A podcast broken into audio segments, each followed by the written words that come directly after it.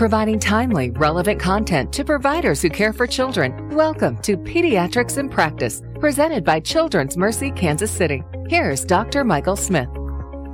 So, our topic today is hemophilia, the new treatments, and an interesting new study conducted out of Children's Mercy Hospital. So, my guest is Dr. Shannon Carpenter. She is the section chief of hemophilia and the director of the Kansas City Hemophilia Treatment Center. Dr. Carpenter, welcome to the show. Thank you. Thank you for having me.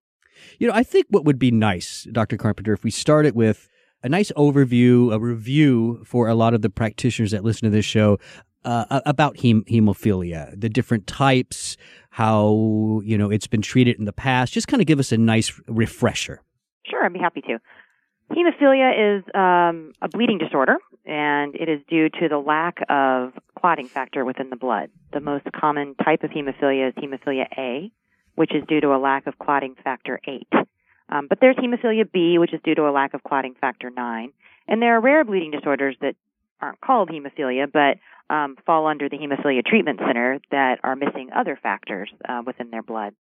Uh, we take care of all bleeding disorders with our Hemophilia Treatment Center, and we cover um, not just Kansas City, uh, we also cover all of the state of Kansas, and we cover uh, down all the way to Arkansas, half of Missouri, and up to Nebraska and Iowa. We have about 900 patients with bleeding disorders that we take care of, and uh, we actually do outreach clinics to a number of different places around around the area. But our our goal is to um, have patients be uh, have healthy lives. Patients with hemophilia have an increased risk of bleeding. I'm going to specifically focus on hemophilia A here for a moment and hemophilia B. Um, there's a stratification of severity with hemophilia A and B, where patients who have less than 1% of the clotting factor in their blood have severe disease. And those patients are apt to have spontaneous bleeding into their joints or muscles that can be very crippling. Uh, and so our treatment for those patients is to give them the factor back and to do it um, ideally prophylactically to prevent bleeding, which means infusing factor into the vein uh, as many as uh, as often as every three days, or even every other day, or every day for some patients which is obviously a very um, labor intensive thing for a family with a small child. So our job as a comprehensive hemophilia treatment center is to ease the burden of that uh, that treatment and to make sure that patients have access to comprehensive care that uh, allows them to have the best life and the best outcomes.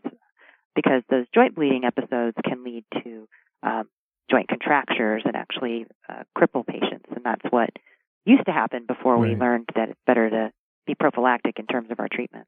So when when uh, you talk uh, one quick question when you talk about the injection sure. of the of the missing factor what is there is mm-hmm. there issues with the immune response to that um, is how how well does that actually work well it works great um, but unfortunately uh, about 20 to 30 percent of patients with severe hemophilia A will develop what we call an inhibitor and that inhibitor is an antibody mm-hmm. because their body doesn't have factor eight, um, and so they see that as a foreign agent, and so that antibody causes the factor that we infuse to not work as well.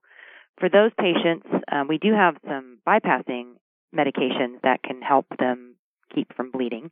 Um, we've had some uh, major advances on that in the recent past, but we have uh, but they don't work for many cases they don't work as well or they may have more bleeding or they have to be given more frequently so best to not have an inhibitor.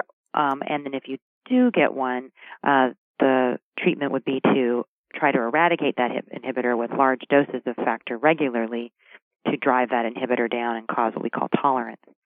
But of course, it's a big deal to get an inhibitor, and it usually happens in the first 50 exposure days or the first 50 times they've gotten that medication. And so it tends to happen in young children. Uh, and so mm. you have a small child who gets now an inhibitor and, and needs a, a, much more intensive treatment in order to get that to go away. Yeah. So so this idea of tolerance and, and trying to, to to break that immune response, bring down that antibody, how well does that actually work? And are are we looking are, are there some new treatments on the horizon so that we can even avoid all this altogether? Um, yeah, so it usually works. We we tend to quote about 60% of the time. Probably that's probably about right in doing that. Um, what we call immune tolerance therapy. Um, we do have a new medication that was recently approved for children and, and adults with hemophilia A and inhibitors uh, that is called Hemlibra. Um, and that medication is, is a very interesting scientifically medication because it is not a factor, but it takes the place of factor eight in clotting. So it's kind of a, what we think of as a factor eight mimetic. So it is an antibody that is doesn't attack anything in, within the person's body. So you you think about a monoclonal antibody, a lot of times you think it's going to go after something in the in the mm, recipient's yeah. body, but that's not the case here. In this case, what it's doing is it actually um, takes the place of factor VIII in coagulation and acts like it. Um, and what we found is that medicine has been very successful for the treatment of bleeding uh, and stopped bleeding in many of our patients with hemophilia inhibitors. So hemophilia A. We can't use it for hemophilia B. It doesn't work because factor nine is what's missing there, and this takes the place of factor eight. But there are um, there are many patients who we have on a, on this new medication that were struggling with their inhibitors, or they were in that that group that where the immune tolerance therapy didn't work. Um, who now are doing very well with much less bleeding on this new medication. Yeah, that's amazing that you're you're mimicking one of the factors in this very complicated cascade of forming a clot. I mean, that's that's yeah. pretty awesome sounding and pretty amazing, actually. It is. Yeah. I like to say, I like when I try to, you know, teach some of the fellows and such about it. I say it's really sci-fi cool. I mean, yeah, it's really, it is. yeah. It's uh, um, when when this was first announced at one of the um, meetings when it was first brought out as this is something people were working on.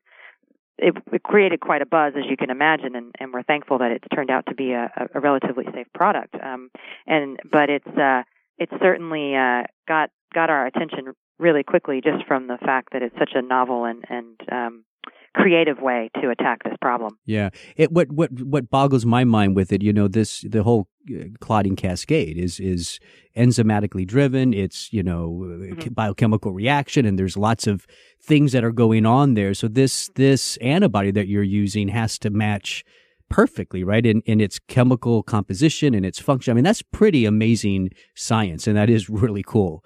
Um, it is, you, and what's what's really cool about it is it doesn't actually look like factor eight at all.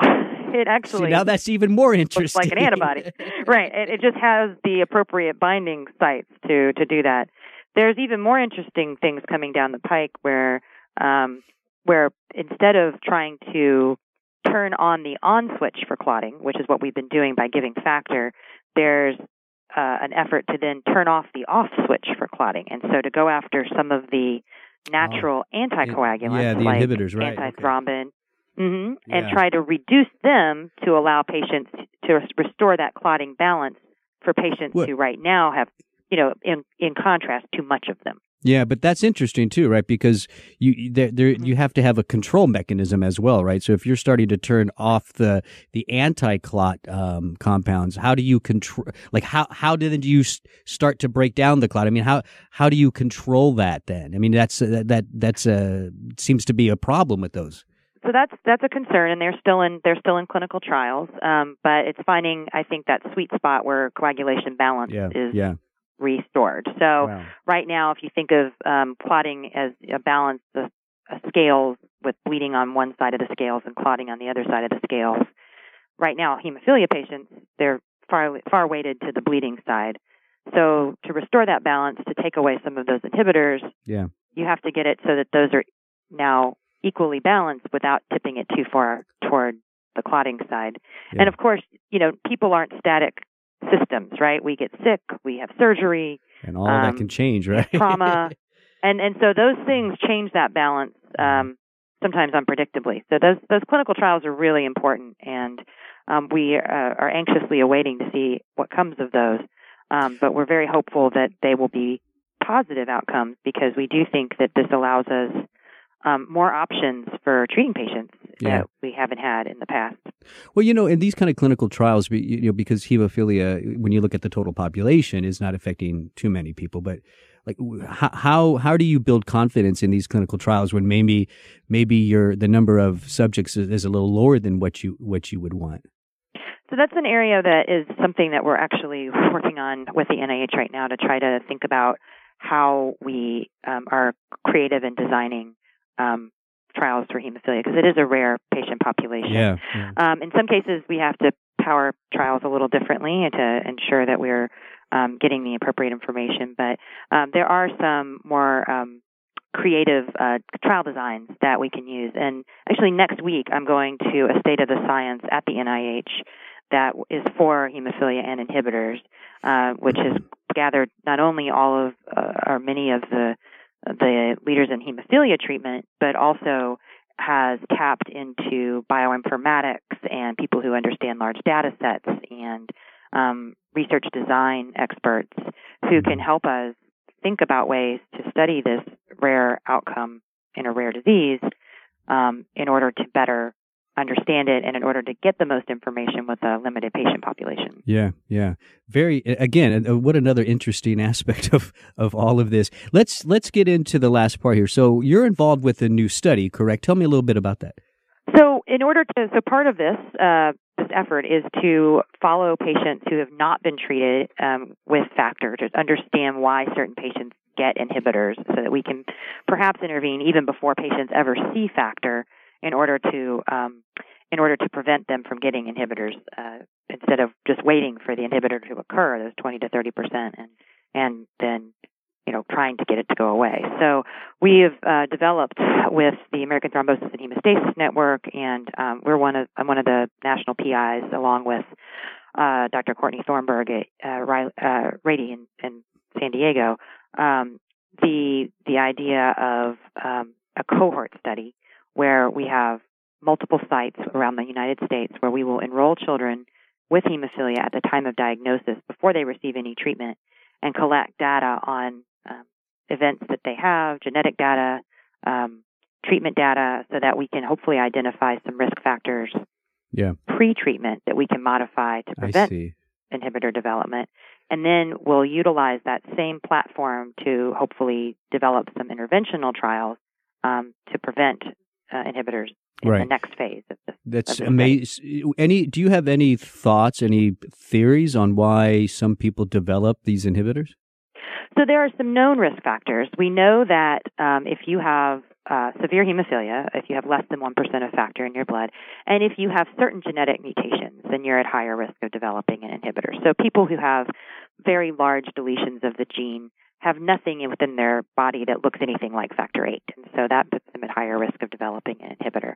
And that kind of makes sense. Um, we know that certain ethnicities are at higher risk. So African um, derivation or Hispanic derivation, um, people who have a 50% chance just about of developing an inhibitor if they have severe hemophilia. We don't know why. We don't know what the why that would be a difference within ethnicities the rate of hemophilia around the world is about the same, if, if, with the exception of a few small pockets where it's higher because of people who intermarry. Mm-hmm. Um, but if, but we don't understand why what influences or what immune influences uh, may be causing those patient populations to develop inhibitors more.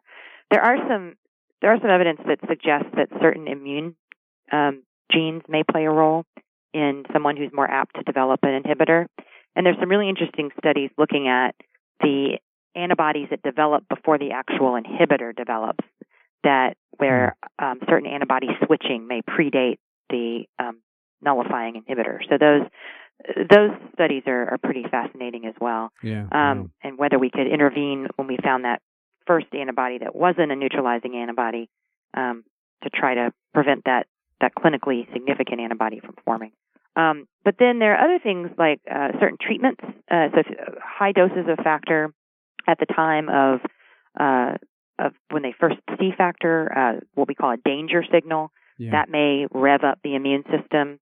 Uh, there may be certain, we do, there was a recent study that said that patients who received plasma derived factor, which uh, is obviously made from donor plasma, may have less of a risk of inhibitor development versus those who receive a recombinant factor product. Um, so there's it's multifactorial, and yeah. there are some thoughts that it may even be there may even be very may even be influences of in utero exposures that could predispose a child to develop inhibitors later on. Wow. So wow, fascinating. Lots to look work. at. yeah. Fa- fa- listen, I, Dr. Carpenter, it's it's uh, amazing, and I want to thank you for the work that you're doing, and um, it's just uh, it's fascinating. And good luck with all the research, and thank you for coming on the show today. You're listening to Pediatrics in Practice with Children's Mercy Kansas City. For more information, you go to children'smercy.org. That's children'smercy.org. I'm Dr. Mike Smith. Thanks for listening.